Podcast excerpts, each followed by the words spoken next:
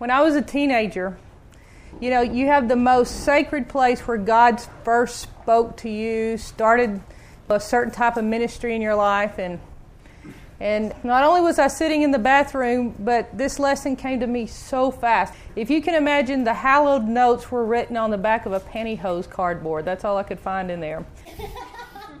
yeah, first time he ever gave me a lesson, it was seven hindrances to healing it just came up as fast as I could write that thing. And what was funny about that, I was a teenager. I'd never spoken before. This was the first time. And it just started a, a, speaking route in Brownwood. I mean, they had me at the Episcopalian Church and they had me over at Heartland. They just started having me all different kinds of places. So I think it's funny. So we're going to go back to the oldest thing that God ever gave me. And usually I don't like to repeat, but I've reworked some areas in it. But I noticed that I had some strong points in there, but tonight let's strengthen it. And we're going to notice from my chart here, I view healing as being God up here in heaven, us down here, and there's a pipeline. And sometimes there's clogs that get stuck. I want you to know that to be thankful tonight. We're only going to do seven hindrances to healing. so, anyway, you can get this chart later, and I put scriptures by other ones. I would love it for some of you to study out this chart for me and add some more hindrances that we haven't thought of that you see in the Bible. But there's various things that can stop or clog healing in your life.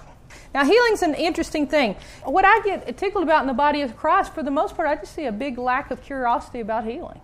You know, people pray, nothing happens, so they blame it on God. They rewrite their theology and say God doesn't heal, and next thing you know, they teach it in Sunday school to your kids. That's the progression that healing usually takes. And so you're going to have to establish God's will to heal in your life. I did one whole lesson that was just pages of notes because I was absolutely determined to prove that that was not true. I thought it would be much easier to not believe that. Have you ever gone to the Bible and had an objective? My objective was to prove against it. Well, in that establishment, I found about five particular reasons that I cannot deny. I mean, I just picked five out of a, a, long list. But there's several things that Jesus' position on healing was that he healed them all. You cannot find a precedent where he turned someone away for healing. Even when they were asking, Do you will to be healed? If you want a verse for that, look at Acts 10, verse 38. Also, when you look at the significance of the cross in the original prophecies in Isaiah, you'll see that Isaiah 53 that healing is very definitely tied into the atonement. In fact, I think there's a little more weight on the strength that He bore our sicknesses and cured our diseases. And so people go, oh, well, that's spiritual healing. We always get spiritual so we can get rid of stuff in the Bible.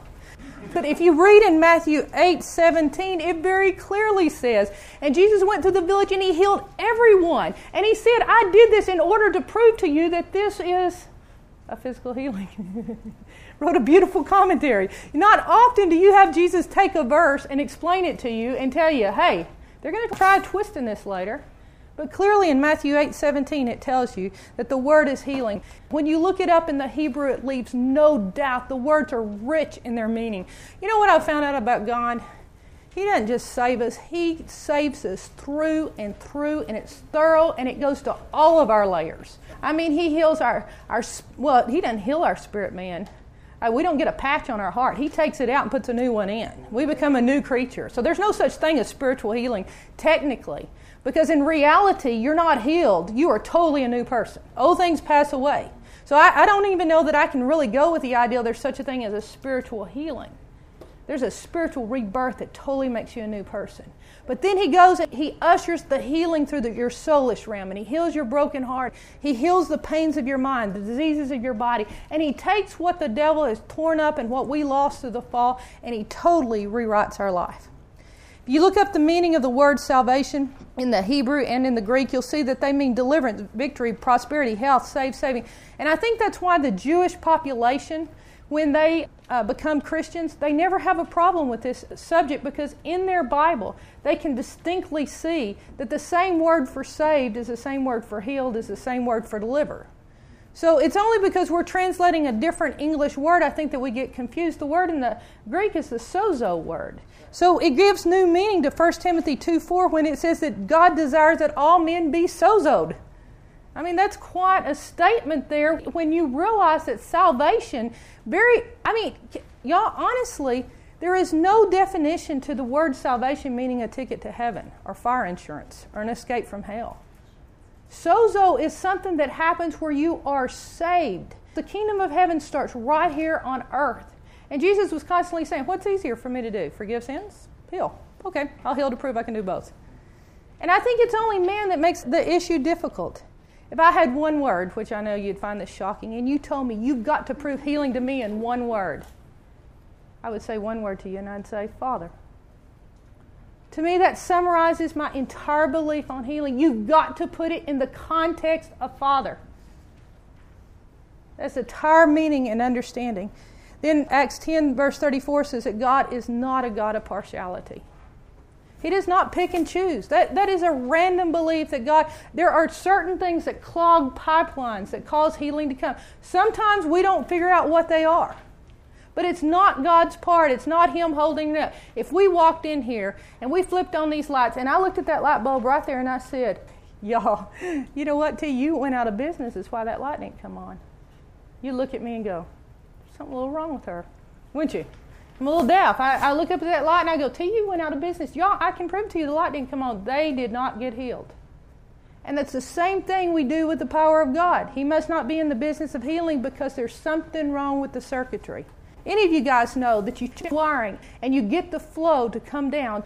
And that's the same thing we do with healing. Now, healing to me is one of the most fascinating subjects of all in the Bible because you can't cheat on it.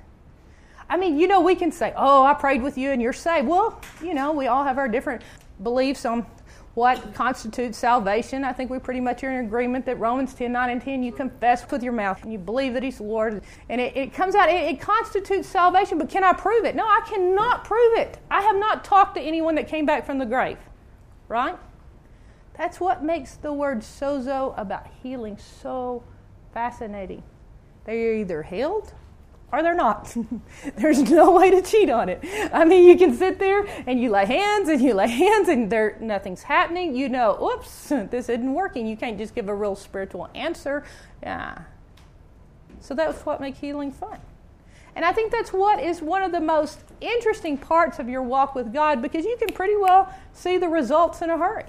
I mean, it's something that when you mess with healing or when you go into the depths of healing, I think it's a better way to say it, and when you start exploring what God has done in the area of healing, you can immediately tell how it's going. Now, does it take a super mature person? Uh, a lot of times I see little kids that have more childlike faith. It's an amazing thing. Healing is a subject you can't cheat on. So I think tonight we're going to have a lot of fun because we're going to challenge this area in our life. And I want you to put it to the test by faith, not by doubt and see what God can do in your life. So, number one hindrance to healing, I would say, comes out of the book of Hosea 4 6. And it is, My people are destroyed for lack of knowledge. My people are destroyed for lack of knowledge. You know, lack of knowledge, can we just say there is a lot of lack of knowledge in the body of Christ about healing? How many sermons have you heard in your church lately on healing? So, well, not positive. I don't mean that God quit a long time ago. He gave that one up a lack of knowledge on the subject of healing. You know, I think the key word in this phrase or in this part of the Bible is that my people are destroyed. Y'all, that's a horrible word, destroyed. I mean, we are not talking about out in the world. We are talking about Christians are destroyed for lack of knowledge. Destroyed's a strong word. And if you keep reading, a lot of times people stop at the word of destroyed for lack of knowledge, and the very next verse is, and they're destroyed for rejection of the knowledge. And I mean, that's two groups of people. Some it's lack of knowledge, and some's rejection of the knowledge.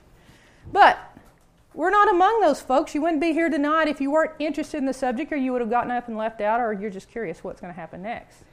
But I think the, the way that we're going to apply lack of knowledge is in an area that I've never heard anyone do before, but to me, it's the most consistent thing I see in the body of Christ. We fail to ask God how. You know, the one thing I see that healing really gets us in trouble, it becomes something mechanical in our life. And when it becomes mechanical, we lose the ability.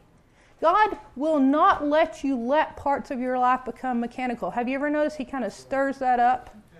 It's kind of hysterical that in Mark 9 17, he gives the disciples authority to cast out the spirit, and they couldn't do it. I think that's hysterical that, yeah, I think it's about 10 verses above it. He gives them authority over it. And it's a very frustrating problem when we've been given the authority and something doesn't work. You know, the guy could have walked away, the father could have walked away and said, Come home, you crazy son. And he could have said, Look at this. He said, God must not have wanted it done. I prayed, and it didn't work. And that's basically where we all come from now that we immediately reach for God and we say, hey, it's God's fault. That's why it didn't work. Let's rewrite our theology and let's go home. That Jesus, in his sweet little manner, he just goes, guys, I appreciate you trying. You know, I'm encouraging you. We got two more years together. What? You remember what he did? He goes, "You perverse and wicked generation! How much am I going to put up with you? I'm fixing to check out. I mean, you guys are I mean, healing will be dead before I get out of here. I think it's interesting what he does. And the guy goes, If you can. And he turns to the guy and he goes, If you can. And then they ask him privately, they say, Quit embarrassing us. Not really, but I mean, that's you, you're kind of tired of that lecture. It's not really very pleasing to the flesh. And they go, What went wrong? And Jesus, again, did not let them off the hook. He blamed it on them. He said, This type comes out by prayer and fasting.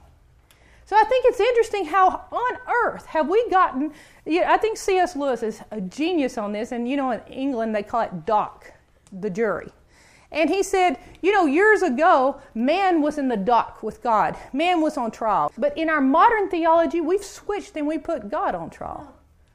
And it's interesting how the pagan men that were superstitious always had men on trial, with the gods being angry and doing all this. And no, not modern men. We put God Himself on trial and we do it clear into the theology of the church.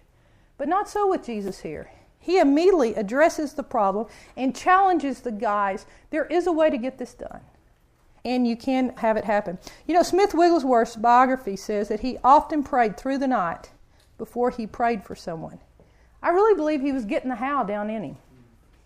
You know, that he was getting his spirit prepared to receive what God was going to do. You know, getting fresh revelation through prayer. One man said Jesus went from prayer place to prayer place and did miracles in between. One of the first things I ever saw demonstrated on this how question came with Josh's niece.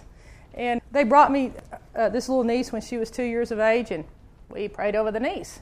And the niece had a white infection coming out of her nose, just pouring out. So, anyway, I think it's funny now having Josh in Bible study. And so we consistently prayed for the infection. The kid was not getting any better and it's getting dangerous with a two year old. We th- thought it was a cold. We rebuked sinus. We rebuked, you know, we did all this stuff and nothing worked. So finally, this is where the Lord showed me the how part. I finally got down on my knees, quit praying over the kid, and said, God, how do you get this kid healed? Come on, let's talk. And I said, I put it into your hands. That day, the mother in law was keeping the child and she dug up in the kid's nose and it had rolled up a ball of masking tape and that was infection. That was not a sinus infection. And i thought isn't it interesting when we turned it over to god and said how he showed us we were on the wrong page? You know you can lay hands on them until they die until you really get the mind of christ on it of what's going on with his amazing x-ray vision the lord solved that problem immediately and that child was fine i think it's interesting another situation happened, and y'all have heard this tragic story, and if any of you laugh, I'll, I'll take your name off our Christmas card list and forget your birthday. But I was growing up and I had a pet deer. And this, I had this wonderful deer, and he said he had a deer too. Anyway, uh, it had been cut up really badly in a fence. My dad hadn't thought it would live. After about two and a half weeks, they were impressed with how well it was doing. We were full grown deer, we were feeding it milk bottles, and I had it on a sling in the hen house so it wouldn't lay and get infection in the sores. And so every day I'd pray over my deer, and I'd leave and I'd go to school. Well, we'd got this deer where it was almost ready to release. I mean, it was in good shape. It could put its full weight and everything. So I had had a ring around around my finger, and it was red. And when I put that Mycitracin on it, it totally made the ring around go away. And so I thought, hmm, I'll just you know, put a little bit on its legs. So I put it on its legs, laid hands on my deer, blessed my deer before I went to school. Got home, my deer was dead in the sling. You know, you know, I sat there and thought thoughts about healing and God and you know everything because I'd done a good prayer before I left. You know, this is the object of this story. Better the deer than your mother, your brother. You know, there's different things that you need to practice on lower species. It was a, it was a few a few years later that I was at the veterinarian's and I was talking to him. I said, "Well, I'll put some Mycitracin on our dog," and he goes, "Don't do it." He goes, "Mycitracin is a human medication. When they lick it, it gets in their bloodstream and it kills them." You know what I realized? I killed my deer. You know, when you don't get the how-to from God, it can be disastrous. You know, and, and that's kind of a funny story, but the, the deer was in good shape until I helped him out a little.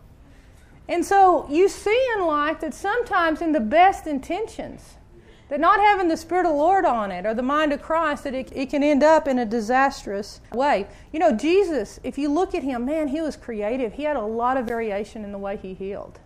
I just admire some of the ways he thought of, of yeah, of healing the sick. Uh, I think if we copied him a little more, we might have more results. But if you get routine or mechanical, you will not have the results that you get from a living relationship with Jesus Christ. When I ask God how, it's usually at the point of frustration. But one time he said, take communion and realize that, that when that goes into you, if you can take it unworthily, then he says, then you can take it, not worthily, but based upon him. If taking it unworthily can make you sick, then taking it by faith can make you well. It has power in it. And so sometimes we've taken the Lord's Supper. One time, you know, y'all, I have Baptist feet. I mean, I have good Baptist feet. I never went clubbing like the rest of you guys did. And so the rhythm section was not really good on me. And I, I remember the Lord told me I, I was having back pain for like oh, a year and a half, so bad that I, I got to where I couldn't stand it. And I remember standing in the kitchen of our apartment. He goes, You dance, I'll heal you was like I thought he had asked me to do something sacrilegious. And I started worshiping the God and dancing, and it totally left my body. I could not believe it. Another time I was at a healing crusade, and everybody was up getting prayed for, and the Lord says, If you'll go outside, I'll heal you. The person caught me at the door and said, Don't do it. I waited till they left, and I went outside. Y'all, it was to the point that my gallbladder was out of control. It was in unbelievable shape and I couldn't eat anything. I mean, some of y'all had the experience of beating me, trying to get the gallbladder to, to whatever. It, it had totally jammed. And it had gotten to where I, once a month it was happening, that it was once a week, and then that day it, it had been like every single meal for like that whole week. And so, anyway, I went outside, and the Lord totally, I just started thanking Him. And outside, He totally healed me. And know, I've seen the most success in life on asking God how to do it. Number two, yeah, yeah. There's all kinds of. One time he said something as simple as a set of exercises. It totally. I mean, God is just, he's, he's amazing. He makes you, he figures you out. Okay, number two hindrance is failing at your first response. Matthew 16, 19, Matthew 18, 18 is allowing and permitting. Your first response. I think of Hezekiah. The minute he found out that he was had a sickness and unto death, his first response was he did not accept it.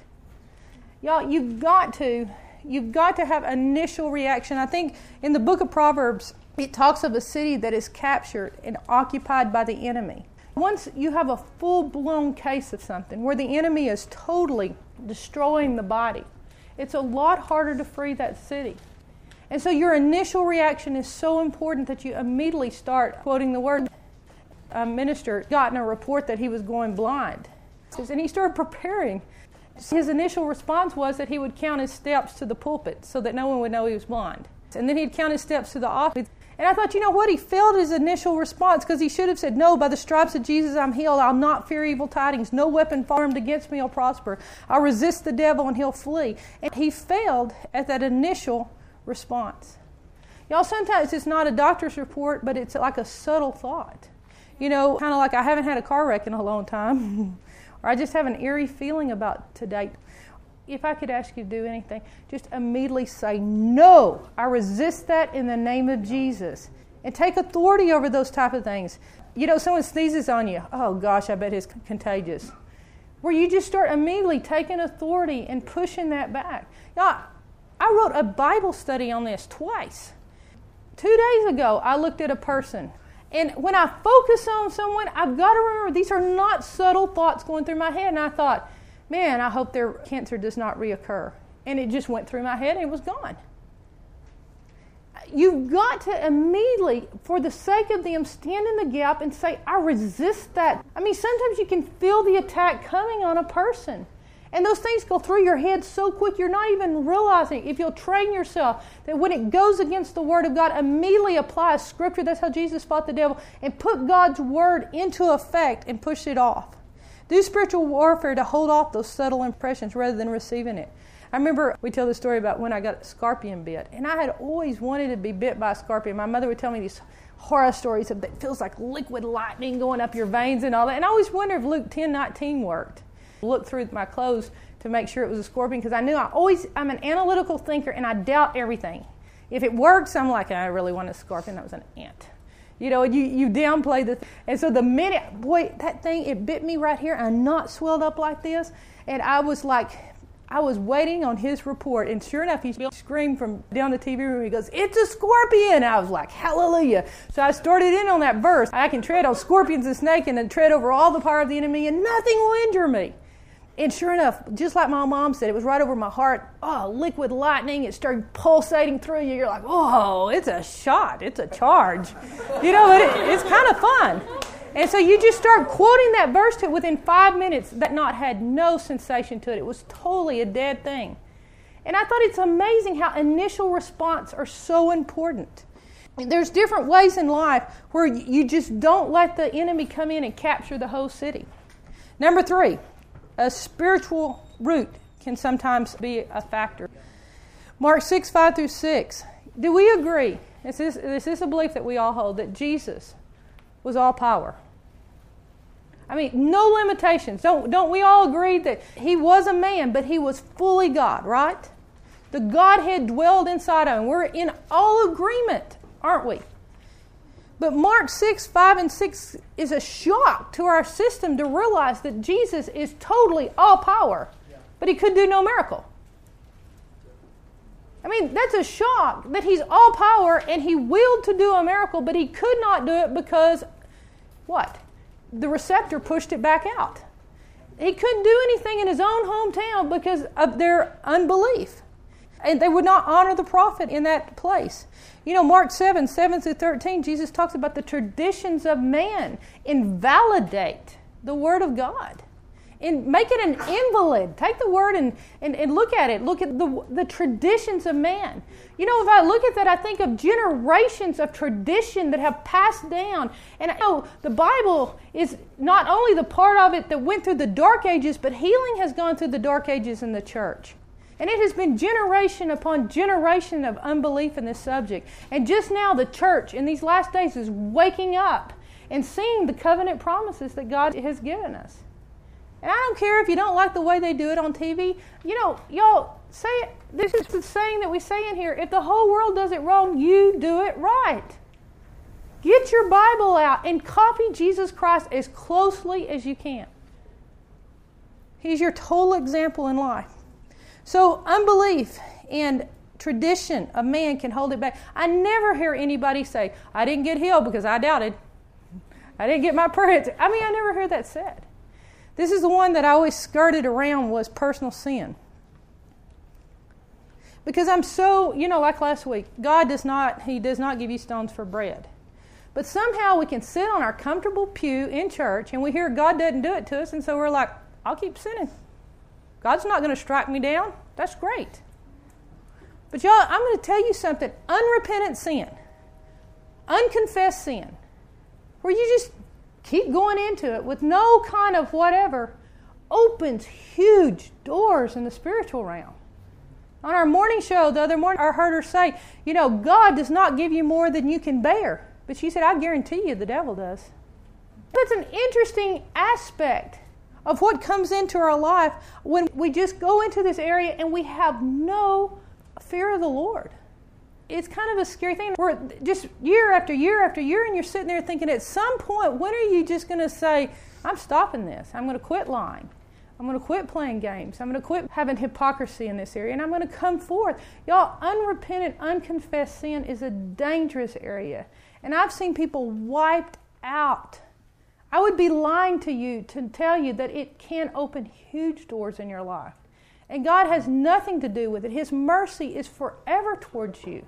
You know, and I'm going to say maybe it took me having to hear a man where I was afraid of this issue, I skirted this issue, I downplayed this issue, and I finally heard a man that had faith in this issue. And he started you out on when it was time to get prayed for for healing, to repent and confess your sins. That's where he started with you. We do it before we pray for you for deliverance. Make sure no occult, you know, unforgiveness. Why not start there and let's cleanse the house? Yeah. You know, and I thought that was an interesting way where he forced me to put faith. He had such faith in that area. I was like, I like it. And so let me tell you, folks, when the Lord says, If you love me, you'll obey me, if that is not enough, your love for God to keep you out of sin, then let the fear of God be enough where you say, I am crazy to openly and belligerently and publicly mock the name of the Lord. Either love or fear. They're interesting motivators. Is this scriptural? John 5 14, Jesus looked this guy up and came up to him later. As he said, Go and sin no more so something worse does not befall you. The guy had been sick for 38 years. Make sure nothing worse befalls you. Whoa. All right, what was the sin? Was it unforgiveness, bitterness? You can think of different things that can open you up to, you know, we're, we're even the medical world will tell you, you know, bitterness can open you up to, to stuff. I mean, I can get angry or I can get under stress. I had a problem because of a stupid mistake. Immediately, I just was sick in two seconds. I mean, you feel your neck slip out of place, your back hurts, you feel a headache coming on, and you're just sick. And it's amazing how extreme amounts of stress can get you sick. Got to be careful with my words. Okay, extreme amounts of stress or anger, whatever. All right. Y'all, another area is playing with sickness for attention. We had a kid on campus. She would put casts on her arms and put crutches on, and we were looking every week to see what she'd do next. But y'all, we laugh at that, but how many times do we hear constantly that they would get up and they would use tragedy happen in their life as comedy?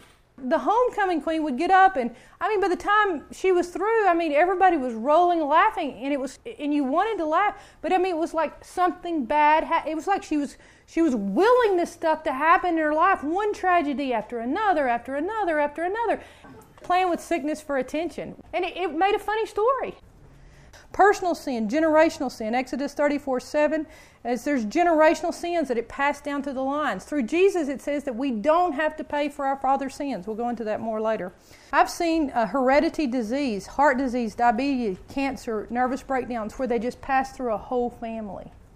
Have you ever seen a family where there just seems to be a spirit of infirmity on them? And the whole family is just constantly plagued. There's no rhyme or reason to it. Some of them are not even. There was a disease, and I can't remember who was telling me this, but there was only like seven cases in the United States, and it doesn't pass down, and two in one family got it. And you just see a spirit of infirmity break the generational curses. 2 Kings 5:26 Gehazi's personal sin set up a generational curse and in verse 27 it says his leprosy went to his children. So it's interesting how that all happened. Another spiritual root sin is double mindedness. Well, what's double mindedness? Double mindedness is where someone tells you, I want you to pray for me for this. So you're praying in faith, and the whole time you're praying, they're getting you to pray for them, and they start having mental fantasies. You're praying for them, and the whole time that, that you're praying for them, they're planning their own funeral. They're thinking, who'll sing? What music am I going to have? Boy, the flowers will be pretty. I hope people really cry hard. That's How James says, let the man who has two minds on something not expect to receive anything from God. Unfortunately, two minds always takes you in the negative. The double mindedness, it always negates the scriptural promises and they always get the negative. I talked to my grandmother, and she has the fastest cure rate for breast cancer at MD Anderson up till the point that uh, she died at age 92. They said she would die when, when she had, when my dad was nine. And I asked Mama, I said, uh, "What do you attribute it to?" And she said, "I never lost the will to live." And y'all, double-mindedness a lot of times can be, man. Sometimes you've got to get in there and, and start working with them on the will to live because they've totally let go of their will to live. That's a really difficult situation, and Jesus, a lot of times, that's He would address that in them. Are you willing to be healed? He always made it to be their idea for the most part. When it's your idea for someone to get healed, it usually doesn't work. They've got to they've got to put some faith with it. They've got to be at least in the reception mode, unless God's just really showing off and they're not Christians and a gift of faith hits them and wham, and that can happen. Second Chronicles sixteen twelve. What about doctors? Do y'all not believe in doctors? You know, Jesus was okay with doctors seemingly. He said Mark two seventeen, the sick need a doctor. He said that's why sinners need me. Second Chronicles sixteen twelve says that he did not seek the Lord, but he sought the physicians.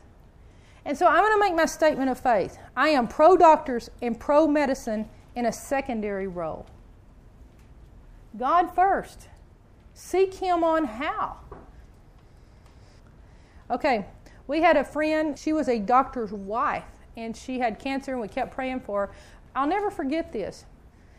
When she died, they had her on bed, and we had prayed for her and everything. The pharmaceutical guy was talking to her husband, the doctor. Now, sometimes have you noticed that pharmaceutical guys know more about the medicine than doctors do? He walked over to me and he told me, um, She didn't die of cancer. The prayers did not fail. He goes, They killed her. And I go, What? And he took his knife out and he ran it up her foot. And he says, If it was cancer, she would react to the pain. But they medicated her to the point he said they stopped her heart and they killed her. And they were discussing whether they were going to fall. I mean, that was my first shock to realizing that in hospitals there's a lot of doctor hospital related deaths. Well, uh, there's, yeah. Well, first of all, it can be as simple as the deer. They may be trying to do the best they can, or B, they may be having a bad day, and you're just the car in the line that assembly line that didn't get a good, you know. See, it can be a drastic mistake. So what I'm saying is, doctors sometimes mess up. You know, that lady suffered much at the hands of many physicians and know better. You know, sometimes the test can almost kill you. But on the flip side of that thing with doctors, I'm going to say a good doctor is the mercy of God. because there would be a lot of dead non Christians if they could only get healed by God, right? And then, y'all, let's be fair on something. There could be a lot of dead Christians that do believe in healing if God had not given us doctors that work in accordance with the body and, and get the body to do what God created it to and repair the damage. So don't do mental gymnastics on this. Seek God first. There is nothing wrong if He sends you to a doctor. There's nothing wrong with that. I like doctors. And the second thing, though, if God's word contradicts doctor's word, then you always go with God's word. Then that makes it healthy. We're in a good situation there. On a spiritual root, don't always assume that they need a healing. In Luke 13 11, it says, Her spirit of infirmity was caused by a spirit. Sometimes we're dealing with it as if it's a healing. That's why they can cut it out and it'll move to a different part of the body. That thing goes in there, and it builds a nest. And so sometimes y'all you're praying for, as a sick person, sometimes you're you're rebuking that spirit. Look at how he handled this one in Luke 13, 11.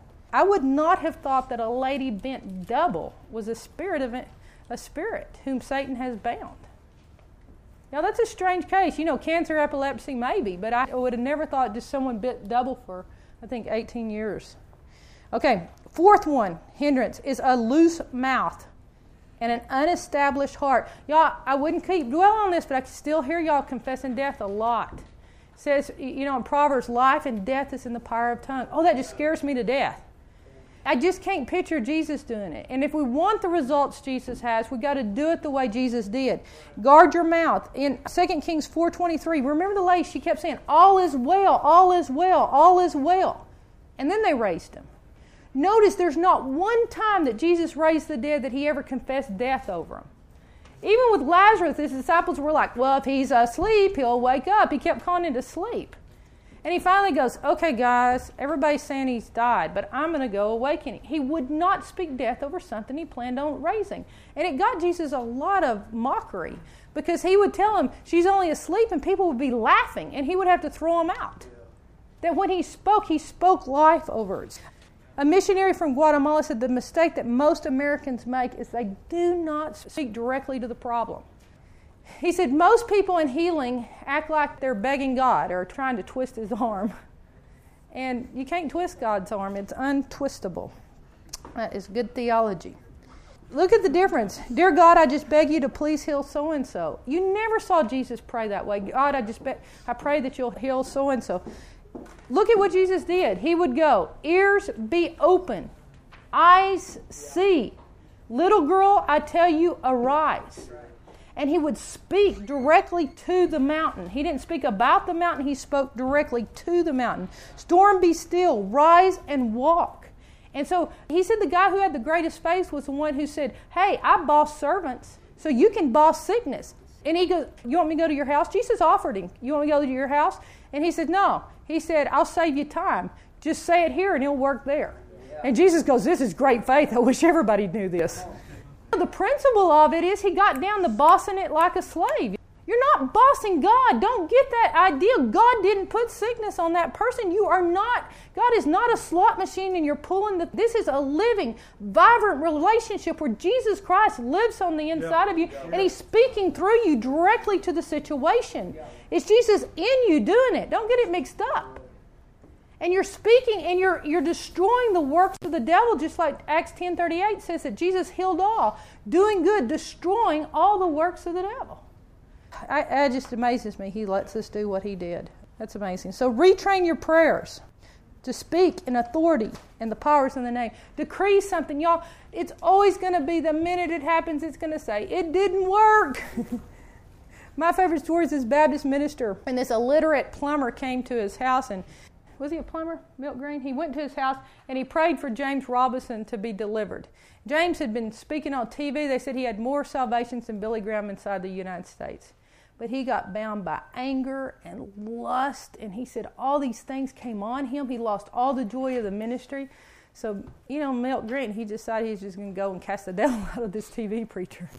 And so he went to his house and he prayed for James Robison. James Robison told this at NRB, and I, I was rolling laughing. And anyway, he, he told him, he said, he prayed on him, he rebuked those spirits off of him. And James Robison goes, I didn't feel anything. You know, you could go, forget it. Yeah, just, you know, smart, mock. I'm glad none of y'all have ever done anything like that. That man put his finger James Robison's face and go, You will. James Robison said the next morning, he said that was a prophetic word. He said it was like a claw came out of my mind. Yeah. He said it came out. He said all the addictions and the lust and the anger. He said my wife was like, What has happened to you? She could feel the difference. Y'all, I'm going to tell you, your mouth, your heart, it decrees the word of God. I believe, therefore I spoke. We're so far short of what the Lord has provided. Fifth hindrance, lack of persistence. We're going to explore three areas where it takes persistence. Number one, use persistence when it doesn't work or where there's obstacles. There were too many people in the house, and you say, Oh, I don't need to go to Bible study, I can't get in.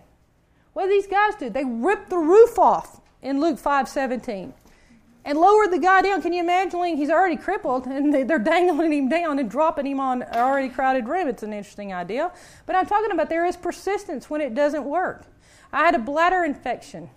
And so I read that James 5 14, it says, Let the elders of the church anoint you with oil. And y'all, when they anointed me with oil, dramatic healing when it. No, tell you, the minute that man put his hands on me, it hurt worse than it ever hurt. I was like, take reverse what you just did. I mean, it, it was like I felt like I was on fire. I mean, the minute he put his hands on me, I immediately got worse. I was like, where'd you get your anointing? you know, this is amazing. I had a choice right then.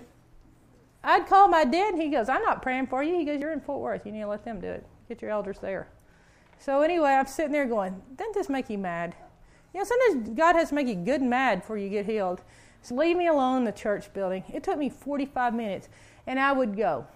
If you confess your sins and you pray for the sick and you let the elders of the church anoint them with all, then the Lord will. And I'd stop at will, and then I'd start my verse over, and then I'd go, will raise them. And then I would, and I'd just keep saying over 45 minutes later, all of a sudden, you don't get healed by the Sunday by Monday because it'll go from your bladder into your kidneys. And it, it had gotten way out of control. And three weeks I'd been fooling around with it. anyway, you're raised on a farm. And so, anyway, so three weeks later I was way out of control. You call it faith, and sometimes it's just, yeah. So, anyway, 45 minutes later, the Spirit of God hit me. And it's when that scripture went from my head into my heart. And y'all, sometimes that's what persistent has to kick in. And I could have walked out of that service and go, well, give me the next idea. But I stuck to what that verse said. I remember in the Philippines, y'all, this is the one time I saw it, and you're going to have to go get your own experiences. But they brought me a guy. I really, honestly, I went on the mission field to see if stuff worked because I had a lot of doubt in my life. I don't think I was doubting healing. I was doubting whether there was a God. So I was in worse shape than, you know, I'd accepted him at a young age, but you know, you get in college and they teach you not to believe anymore. So I went so far back into the jungle that they don't have TVs and people have pure faith. And they bring me this blind man. And we had some great people on our team. And they tell me, they said, everybody on your team has prayed for this guy to receive his sight. I prayed. I prayed. I prayed 12 times. I prayed every prayer I knew on healing. And I prayed and I prayed. And all I can remember happening to me at that point was anger hit me like I cannot explain. I thought, you know what, God? He believes. And, you know, out loud I said, I don't know if it was 1,200 or 2,500 miles. I said, I came over here 2,500 miles to what, God? Do nothing? I mean, this stuff doesn't work. I was like, I'm not saying it doesn't work. I don't know what it is that makes it from here to there. And I felt this first, and I looked up and I was like, Heaven, help me. And they told me, Get on the bus, Angie. We've already broken up all the equipment, the it was over. It was 11 o'clock at night. Manila, I could look over my shoulders. I could see a hospital on the other side. I'm like, this guy didn't even have enough money to go to the hospital. He believes. And I have no power in me. I was just angry. I knew it wasn't God. I was just angry that we fake this stuff and it doesn't work. And just something came over me. And when I did, I just, I, I took my hand and I slapped him in the chest. And I told him, In the name of Jesus, I say. And I just, they drug, I just went on the bus. And I was mad. I just sat in the bus thinking, it just mocked me. My interpreter, Malou, came running on the bus as, as we were about to pull out, and she was screaming. She goes, Are you hearing him? And they had given him the last microphone that was still hooked up. And in Tagalog, he was screaming, I can see, I can see, I can see.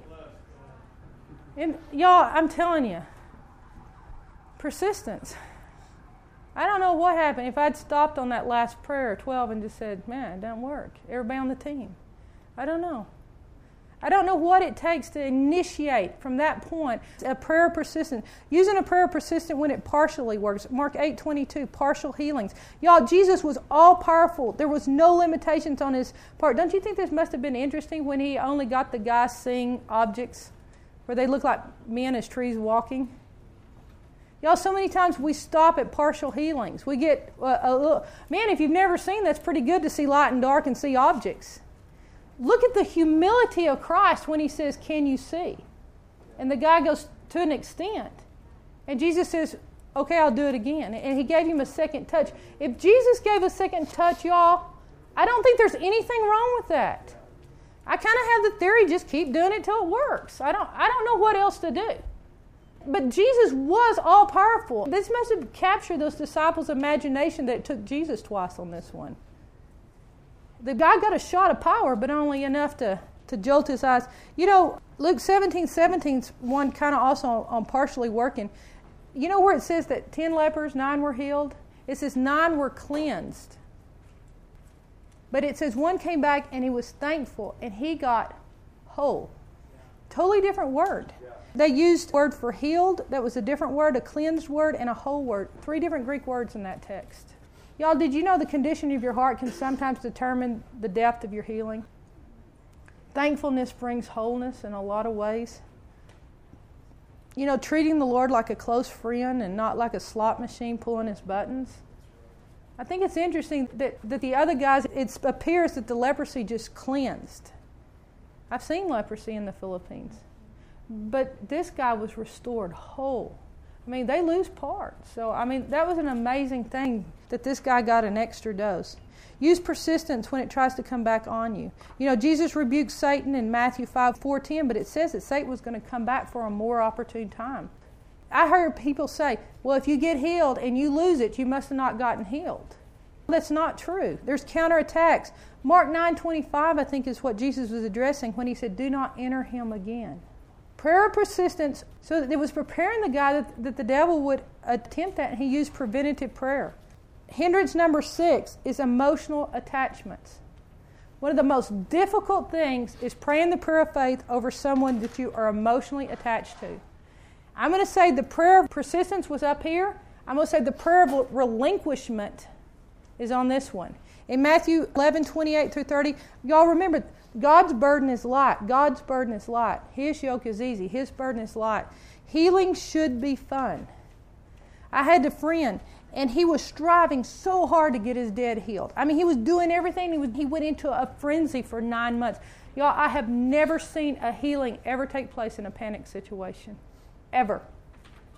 Never, never in striving, working, working, working, working, working. That is totally different than persistence. It's totally different, y'all. Eh, you're going to have to balance these two, dies, uh, two ideas out. Emotional attachments, screaming in fear, a child. Jesus did not hurry to get to Lazarus. The hardest people to get healed are those that you have the emotional attachment to. If you get into that striving, now, this is not easy when the life of someone dear holds in the balance or what we want most is involved. There is a demanding spirit that usually goes along with fear, and obviously, only drastic measures can deal with such a gigantic fear. Therefore, stop fleeing and force yourself to walk up to the fear, look it in the face. Fear demands, faith speaks. Totally different. Be prepared to pray the prayer of faith over someone you love. Start with your dog on this. It's a good place to start. I had a girl and she almost passed out.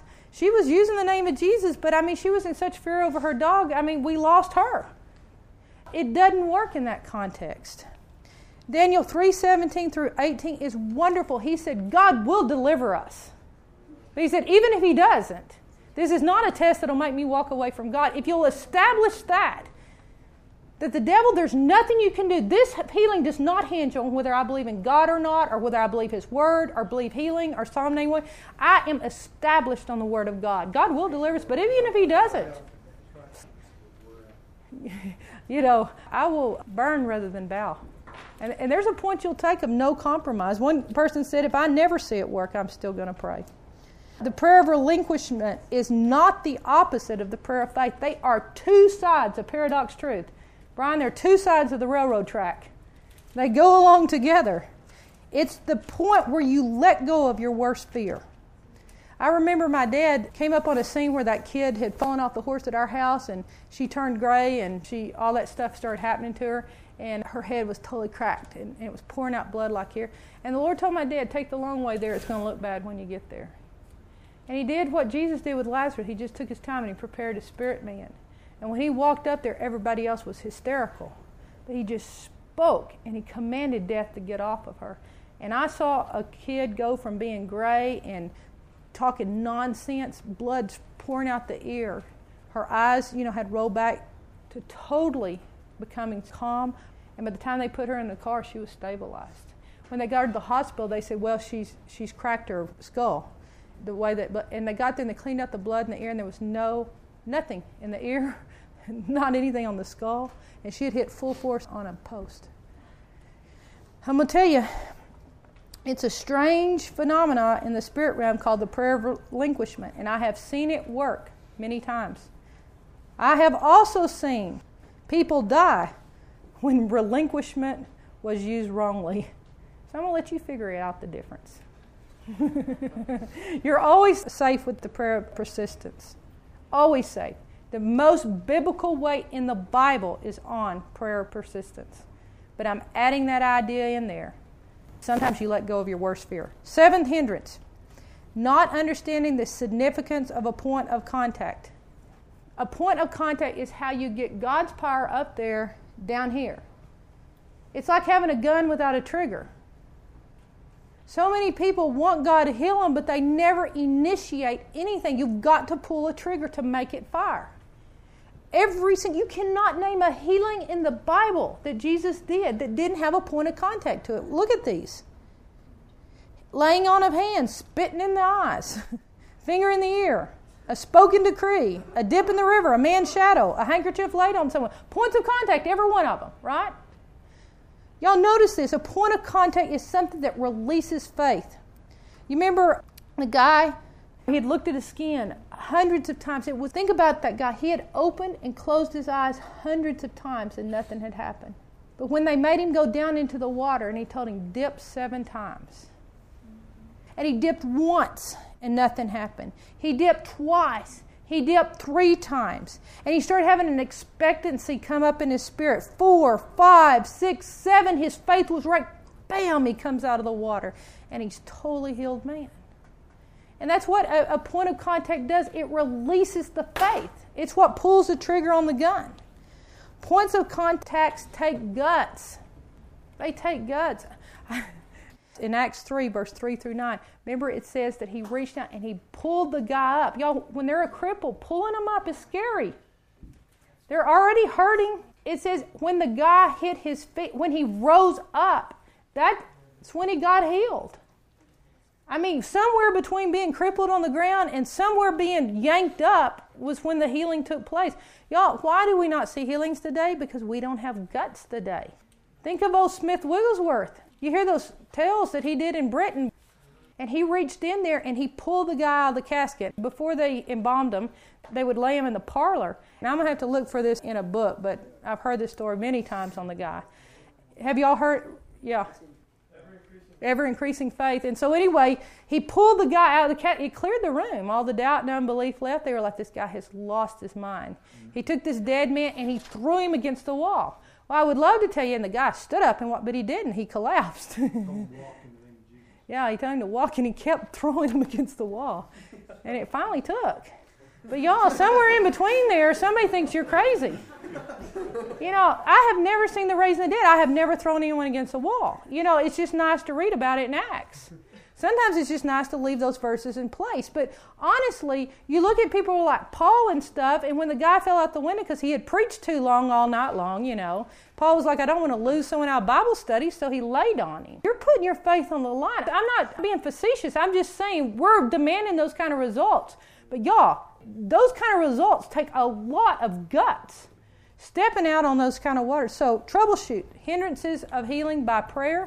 And always remember, guys, ask God how. How. Hallelujah.